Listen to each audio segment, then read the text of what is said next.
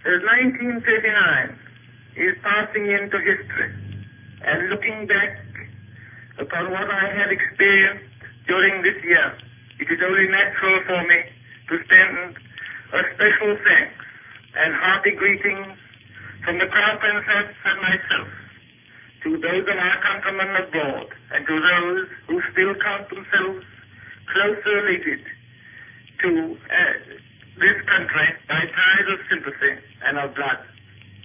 whom we had the great pleasure to meet last summer in the United States.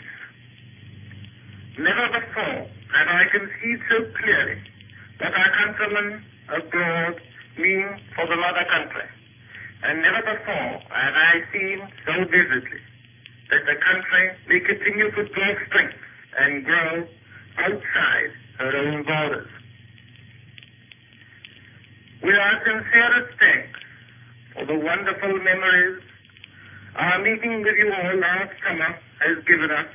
we, the Crown Princess and I, send the people of the weakened Wittenberg religion in the United States our best wishes for the new year. And at the same time, I take this opportunity to send the same good wishes to all our friends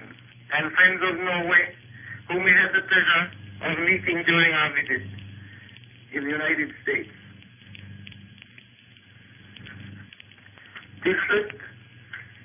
sender jeg til alle norske i utlandet og på sjø, på vegne av slekt, venner og bekjente, og på vegne av hele det norske folk, de hjerteligste ønsker for det nye året